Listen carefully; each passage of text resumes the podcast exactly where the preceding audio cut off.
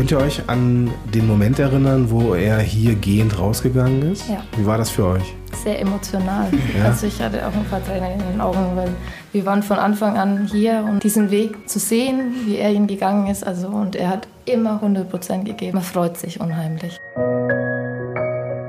Wenn ich weiß, ich habe eine neue Anreise, einen Befund, dann gehe ich vorher erst zur Pflege, weil ich weiß, okay, der Patient ist ja vielleicht schon einen Tag da. Die Pflege hat schon mit ihm gearbeitet, kennt ihn vielleicht schon und kann mir schon was dazu sagen. Frühbesprechung. Der interdisziplinäre Reha-Podcast powered by Dr. Becker Klinikgruppe.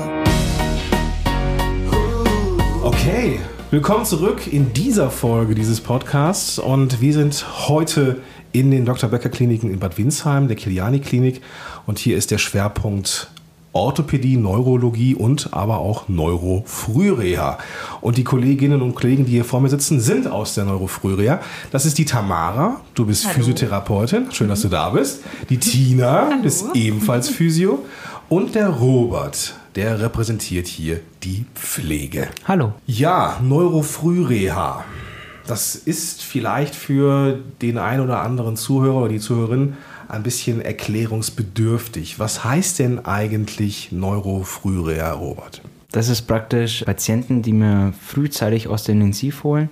Die brauchen bestimmte Kriterien, ob es jetzt eine Beatmung ist, Schluckstörung, wo 1 zu 1 Betreuung brauchen, Monitorüberwachung noch sind. Das sind so Punkte, die dann für die Phase B geeignet sind und dann zu uns kommen. Aus meiner eigenen Historie, wenn ich so mit den Kolleginnen und Kollegen aus der Physioschule geredet habe, die hatten das Thema Neurofrühreha auch nicht so auf dem Zettel. Ähm, habt ihr das in der Ausbildung behandelt? Wusstet ihr, was die Neurofrühreha ist, als ihr, als ihr das erste Mal in Kontakt gekommen seid? Also wir haben es klar in der Schule besprochen, aber ich war auch hier in Bad Windsheim in der Ausbildung und habe dann hier in der Kiliani Ah, auch mein okay. Praktikum gemacht. Und das, was man in der Schule besprochen hat, ist nochmal was eigentlich ja was ganz anderes, wenn man es dann wirklich auch mal mitmacht. Ja. Also man redet immer so über die Neurologie und lernt alles theoretisch, aber es ist nochmal ganz anders, wenn man es dann sieht. Also ich hatte am Anfang wirklich Angst davor vor der Neurologie, also Neurologie allgemein. Und jetzt hier dann im Praktikum hat es mir dann so gut gefallen, dass ich dann hier unbedingt auch anfangen wollte. Ja. Tina, wie ist es bei dir? Also ich muss sagen, in der Ausbildung wenig besprochen. Ähm, ich war Gott sei Dank aber auch im Praktikum in ähm, Bad Kissingen war das, da gibt es auch eine Frühreha. Ähm, dort war ich dann auch mal mit auf Station und konnte mir das alles so anschauen. Und ich muss sagen, das hat mir eigentlich von Anfang an wirklich gut gefallen. Ähm, es war natürlich, wie sie schon gesagt hat, komplett anders als in der Ausbildung. Aber ich finde, man kommt auch so rein. Ja. Wirklich, wenn man dann hier ist auf Station, man muss irgendwie wirklich von Anfang an einfach mal schauen, wie sind die Patienten so, was kann ich mit denen machen, aber man kommt echt gut ja. rein. Also ich erinnere mich noch an, mein, an meine äh, Praktikumszeit, die habe ich auch in der Neurofrühreha gemacht und mein äh, Anleiter, gar nicht war mal der, der, der Dozent, der dann zur Abnahme kam, dem ist erstmal schlecht geworden. Wir haben dann irgendwie den Patienten an die Bettkante mobilisiert. Äh, der Patient hat das irgendwie so vom äh, Gleichgewichtssinn nicht so gut vertragen, musste sich übergeben und dann haben wir diese Therapieeinheit dann alleine gemacht, ohne denjenigen und ich habe trotzdem eine gute Note bekommen. Also es ist natürlich für, für, für nicht, nicht für jeden etwas, weil die Patienten hier wirklich sehr, sehr schwer betroffen sind. Und genau, da kommen wir aber gleich nochmal im Detail zu. Eine, einer unserer Schwerpunkte hier in diesem Podcast ist ja die Zusammenarbeit mit den verschiedenen Berufsgruppen. Vielleicht mit ein, zwei Worten, wie läuft das hier? Robert, wie ist dein Eindruck? Klappt sehr gut. Also man arbeitet eng zusammen und das täglich. Außer am Sonntag, das sind keine Therapien. Wie ist es für euch? Ja, es klappt auf jeden Fall. Es gibt immer, klar, irgendwo mal eine schlechtere Zeit oder mal bessere Zeit, aber so im Großen und Ganzen, wir können immer auf jeden zugehen. Wir, also ist alles offen, funktioniert gut. Ja. Ich würde gerne am Ende nochmal auf ein paar Tipps eingehen und ich würde euch, könnt ihr euch schon mal so ein bisschen darauf einstellen, nachher gerne mal so ein bisschen ausquetschen, welche Physio-Tipps, Physio-Hacks man so vielleicht den Leuten noch mitgeben kann. Bevor wir das machen, würde ich aber gerne nochmal so auf das Tagesgeschäft von euch eingehen. Jetzt stellen wir uns mal vor, da kommt jetzt ein Patient zu euch. Ähm, wie läuft es ab? Also was sind die ersten Stationen, die der Patient oder die Patientin hier durchläuft? Also der Patient kommt, wird praktisch dann aufgenommen, einmal von der pflegerischen Seite, ärztliche mhm. und dann kommen noch Reha-Koordinatoren, die auch nochmal äh, die ganzen Daten auch nochmal erfasst werden. Mhm. Und äh, am nächsten Tag ist dann, äh, fängt dann auch schon an die Aufnahmevisite, wo auch die Therapeuten ihre Aufnahmen machen, die den Patienten kennenlernen. Habt ihr denn auch so ähm, Bezugstherapeuten zu den äh, einzelnen Patienten? Oder? Ja. ja. Also es ist meistens wirklich, dass immer zwei Kollegen dann aus der jeweiligen Berufsgruppe für den Patienten mhm. zuständig sind. Okay. Das heißt, Patient kommt, es wird also eine Erst, Erstdiagnostik gemacht oder Befund genau. wird, wird, erhoben ähm, und dann an Tag, an Tag 1 nach Aufnahme geht es dann eigentlich schon los, dass, dass die Kollegen von der Therapie dann auch ihre genau. Befunde erheben. Okay. Wir okay. haben dann immer so Stundentermine mhm. einzeln, wo wir dann die Patienten extra aufnehmen dürfen mhm. und dann einfach unsere Tests durchführen, schauen, was kann er, ja. was kann er nicht und ja. dementsprechend wir dann auch unsere Therapieanzahl, wie viel er täglich bekommt, wie viel die Woche müssen mhm. wir dann alles auch bestimmen. Okay, also ihr habt dann, also auch für die Therapie, für den Therapieverlauf, aber auch für die Frequenz ja. die Verantwortung. Genau. Okay, okay. Ähm, lass uns mich nochmal kurz einen Schritt zurückgehen. Ähm, ich habe darüber, davon gesprochen, dass Neurofrühreha-Patienten sind schwer betroffen, aber lass uns das einfach mal so ein bisschen in, in äh, Krankheitsbilder packen. Ähm, was sind das für, für ähm, Diagnosen oder was haben die Patienten, die hier zu euch kommen? Also ich sag mal so, 80 Prozent sind Schlaganfälle natürlich mhm. in der Neuro. Dann natürlich, was so noch gibt, Autounfälle, also Unfälle, irgendwelche Stürze, wo daraus eine Hirnschädigung entstanden ist aufgrund mhm. von einer Blutung oder ein Tumor im Gehirn, mhm. wo zu neurologischen Störungen führen kann und ja. Und dadurch haben wir auch nicht nur ältere Patienten, sondern auch ab und zu auch ganz junge Patienten. Es ist alles dabei. Mhm. Wie läuft es ab, wenn die Therapie schon so ein paar Tage ähm, gelaufen ist? Wann ist der erste Punkt, wo sich das, also das, das, das Gesamtteam zusammensetzt und über den Patienten spricht? Jeden Mittwoch haben wir ein Team. Da wird dann, da trifft sich das ganze Team, Ärzte, Physios, Ergos, mhm. Logo und dann wird über die Patienten, über die Station gesprochen. Mhm. Du hast gesagt, oder ihr habt gesagt, dass die Patienten, die Therapeuten für die Frequenz und für die Inhalte zuständig sind. Gibt es da, ähm, ist das bei, bei, bei allen Disziplinen der Fall, also auch bei den Logopäden, Ergotherapeuten? Ja. Ja, also die Ergotherapeuten, die können dann eben auch bestimmen, ähm, brauchen sie einen Stundentermin zu mhm. zweit ah, okay. oder wirklich nur Halbstundentermine, wo sie dann alleine mit dem Patienten arbeiten können. Also das können wir uns dann eigentlich so festlegen, okay. wie wir es sind wir relativ brauchen. frei eigentlich. Ja. Das ist eigentlich auch schön, weil wir sind ja die, wo mit dem Patienten arbeiten mhm. und ja, je nachdem, wie der Patient halt fit ist, ja. was er kann, müssen wir halt feststellen, kann er eine Stunde aushalten, auch die Therapie mitmachen, würde mhm. es ihm was bringen ja. oder halt auch nicht. Wir haben im Vorgespräch gesagt, ihr macht das bei allen Patienten, dass ihr, dass ihr als, als Team zusammenarbeitet. Ähm, können wir da mal so ein bisschen skizzieren, wie das konkret aussehen könnte? Gerne an einem Beispiel. Wir haben ja gleich noch den Herrn Erfurt hier. Vielleicht können wir den einfach als als äh, Fallbeispiel mal schon vorwegnehmen. Wie, wie sieht denn so eine Zusammenarbeit aus zwischen der Pflege und der Therapie oder der Physiotherapie in diesem Fall? Naja, es fängt ja auch schon allein mhm. beim Erstkontakt an, oder? Also ich bin immer so, wenn ich weiß, ich habe eine neue Anreise, einen Befund, mhm. dann gehe ich vorher erst zur Pflege, weil ich weiß, okay, der Patient ist ja vielleicht schon einen Tag da, die Pflege hat schon mit ihm gearbeitet, mhm. kennt ihn vielleicht schon und kann mir schon was dazu sagen. Und mhm. ich finde, da fängt es schon an eigentlich, dass wir uns untereinander unter, also, mhm. Absprechen. Ja, dann können wir auch schon Fragen beantworten, wie belastbar es ja. oder Besonderheiten gibt, ja. Grunderkrankungen oder wie stabil der ist. Genau. Müssen wir schon vorab äh, Informationen austauschen. Und im Verlauf ist eigentlich ständige Kommunikation. Also wir nehmen auch gern, immer wieder gern Tipps an von euch, zwecks auch Lagern, ähm, Patientenfortschritte, wie weit er schon bei der Therapie ist, weil meistens mhm. sind die besser bei der Therapie als bei der Pflege, haben wir festgestellt. Man setzt ihn raus und in der Therapie läuft er schon. Ne? Ja, bei den Ärzten sind sie noch mal besser. Ja. genau.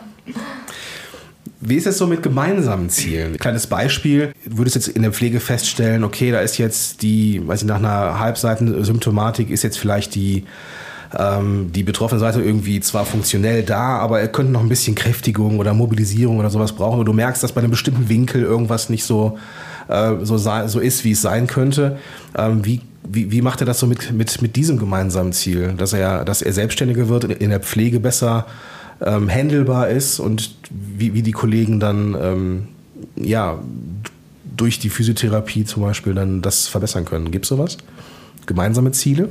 Ja, im Endeffekt hat man ja immer ein gemeinsames Ziel. Also man schaut schon, wenn jetzt irgendwo was Besonderes ist, ein Schwerpunkt oder sagen wir mal die gelähmte Seite, die mehr betroffene Seite zeigt Funktionen, dann kann man schon, also wir sprechen mal schon ab, wo man sagt, okay, da hat man einen Schwerpunkt gesetzt mhm. und schaut oder braucht er eine Schiene, dann spricht man ab. Ne? Also ja, es fängt ja schon bei den einfachsten Sachen an, dass wir den Transfer üben. Mhm. Für auf die Toilette zum Beispiel und wieder zurück. Ja. Das ist ja dann auch für die Pflegen, Pfleger schon mal auch wieder einfacher. Ne? Ja.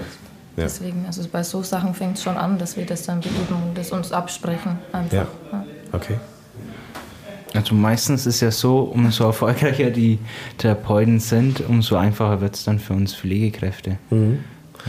Geht es auch umgekehrt? Also, dass, du, dass ihr merkt, so, okay, äh, super, dass wir die Pflege haben in unserem Job? Ja, auf jeden Fall. Ja, habt ihr da so ein Beispiel? Naja, es fängt schon früh an. Die, die Pflege, die, die fängt ja um 6 Uhr an. Mhm. Und wenn wir dann um 8 Uhr kommen, ist das, ist das schon für uns auch Luxus, wenn wir in das Zimmer reinkommen und der Patient ist fertig angezogen. Wir ja. können direkt an die Bettkante, können direkt in den Stand, ins Gehen. Also das ja. ist schon wo auch sie uns dann viel helfen. Mhm. Ja, auf jeden Fall. Ja, finde ich auch. Also so auch ähm, zur Mittagessenzeit oder so, wenn man sagt, jetzt vorher, sie sitzen noch im Rollstuhl, dass man mit denen wirklich auch arbeiten kann und dass danach erst gegessen wird und die Pflege dann mal den Transfer ins Bett zur Mittagsruhe einfach übernimmt, mhm. ist, ist uns auch echt, also hilft uns wert, auch viel, ja, ja, auf jeden ja, Fall. Dass wir wirklich auch zur Therapie kommen und die Pflege da einfach auch so unterstützend einfach mit tätig ist, mhm. dass das so auch funktioniert. Okay. So lass uns doch mal von dem viel besagten Herrn Erfurt sprechen, der hier auch in der nächsten Folge hier direkt ins Mikrofon sprechen wird. Ähm, der hat ja eine unfassbare Reise hinter sich. Ne? Also nicht nur heute, er ist ja einige Kilometer hierher gefahren mhm. dafür, was äh, der Wahnsinn ist. Auch an dieser Stelle nochmal vielen Dank an ihn. Ähm, aber er hat mit einem sogenannten GBS-Syndrom, Guillain-Barré-Syndrom, wenn ich richtig in Erinnerung habe, einer kann das gleich gerne mal ein bisschen aufdröseln, weil ich kann es da nicht mehr, mhm. ähm, hatte er auch eine ziemlich heftige Erkrankung und ist jetzt hier und steht und, und äh, überlegt jetzt wieder Motorrad zu fahren, Trike zu fahren. Das ist ja nun eine, eine Transformation, die bemerkenswert ist. Und sowas kann natürlich nur funktionieren, wenn, wenn man als Team auch funktioniert. Könnt ihr vielleicht einen kleinen Einblick geben, so aus eurer professionellen Sicht? Wie kam er an? Was waren so Meilensteine?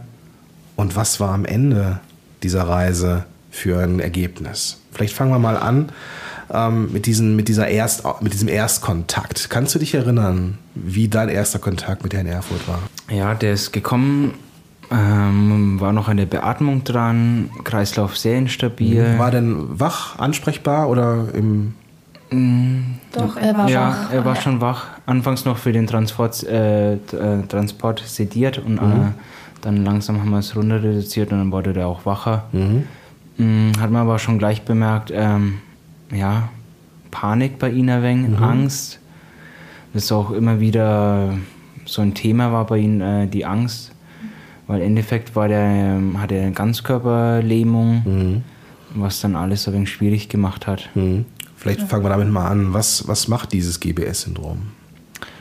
Also das ist eine Veränderung ähm, vom Nervensystem, eine entzündliche Veränderung.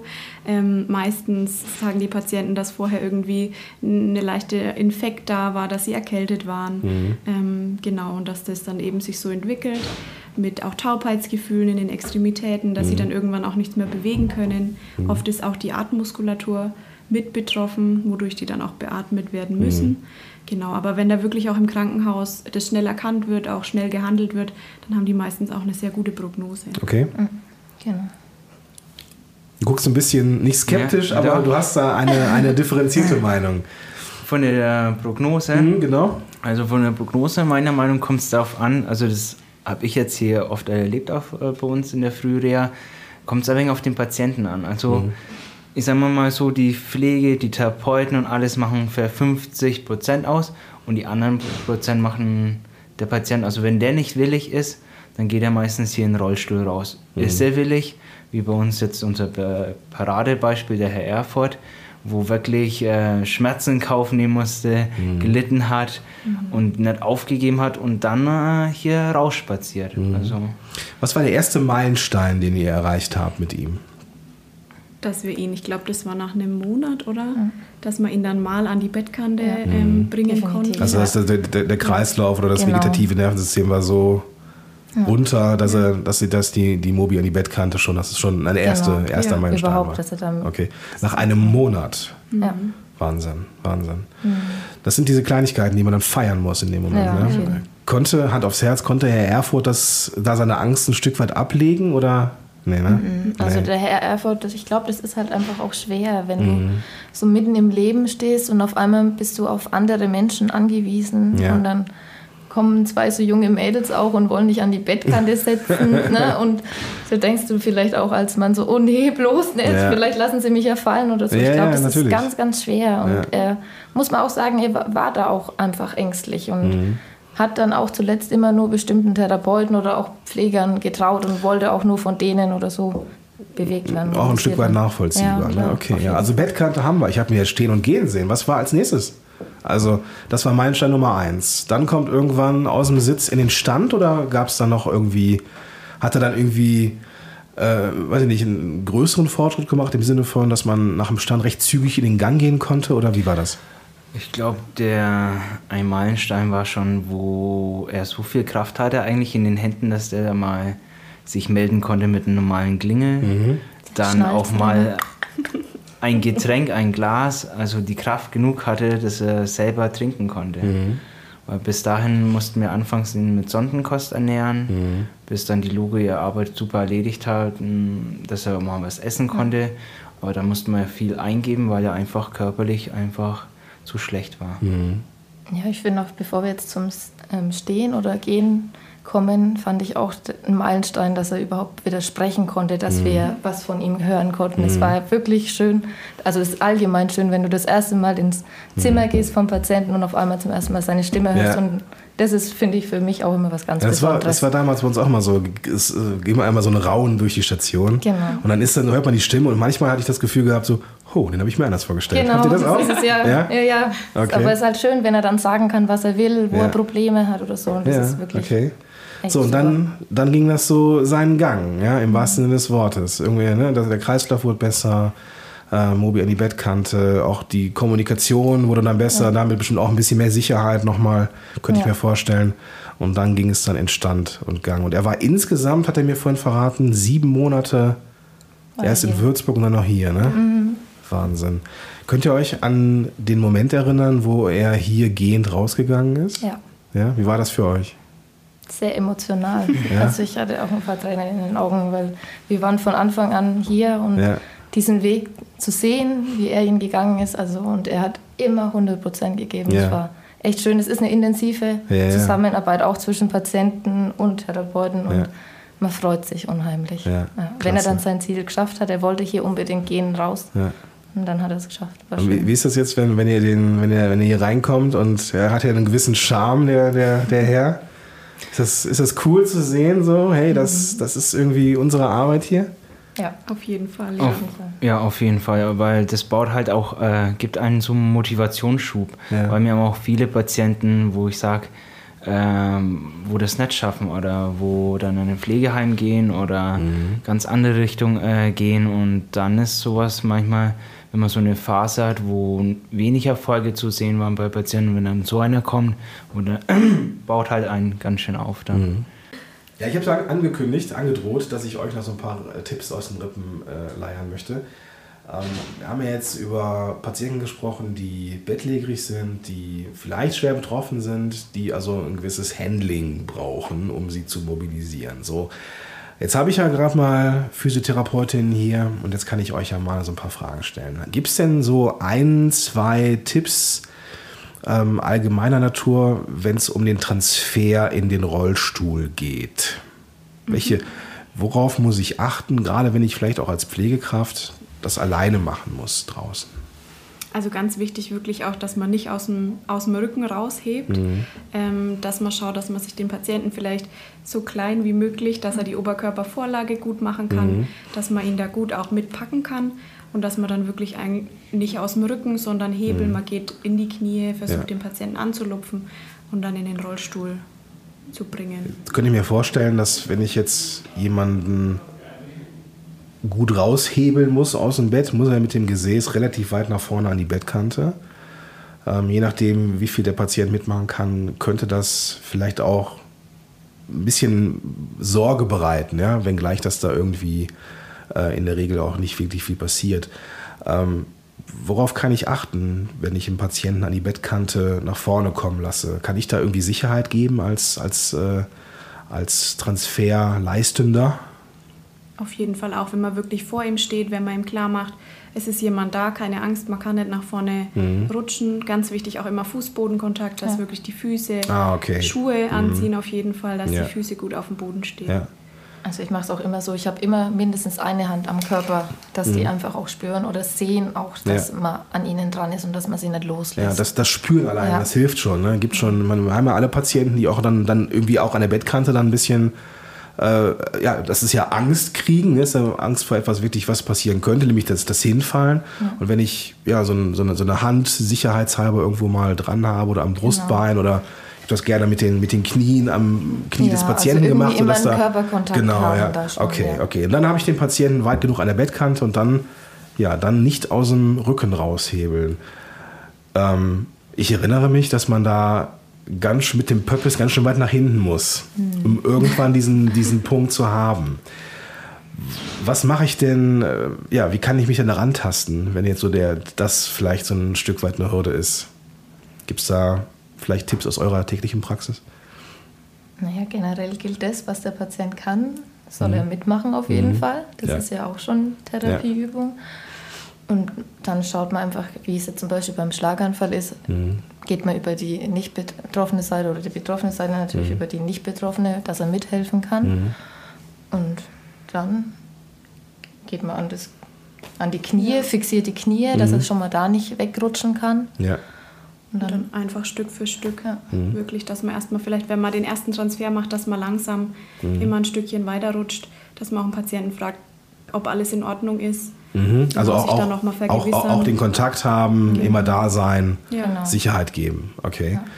Ja. Ähm, wie, ich habe das schon mal gesehen in der, in, der, in der Praxis draußen, dass dann die Pflegekräfte einfach aus Ermangelung an Zeit und in Ermangelung, das habt ihr hier nicht, ihr habt ihr Zeit und ihr könnt mit mehreren Leuten arbeiten, aber in der Ermangelung an Zeit das Ganze sehr schnell machen und der Patient dann auch sehr überrascht war und dann, gerade wenn es neurologisch äh, Patienten sind, auch irgendwo eine, eine eine Hypertonie wieder reinkommt in den Arm oder ins Bein mhm. oder sowas. Ähm, habt ihr schon mal mit, mit, mit Hilfsmitteln gearbeitet, die das Ganze so ein bisschen ähm, runterpegeln, diesen Stress? Also Drehteller oder irgendwie sowas? Hab, habt ihr das gemacht hier? Wir haben Rutschbretter oder mhm. auch teilweise, wie heißen die? Die Gewicht für schwerere Leute. Lifter. Lifter, ah, die genau. Lifter, ja, okay. Stehaufhilfen. Ja, genau, schon so. Also ich denke mal, die, man darf sich nicht scheuen, Hilfsmittel zu benutzen. Mhm. Okay.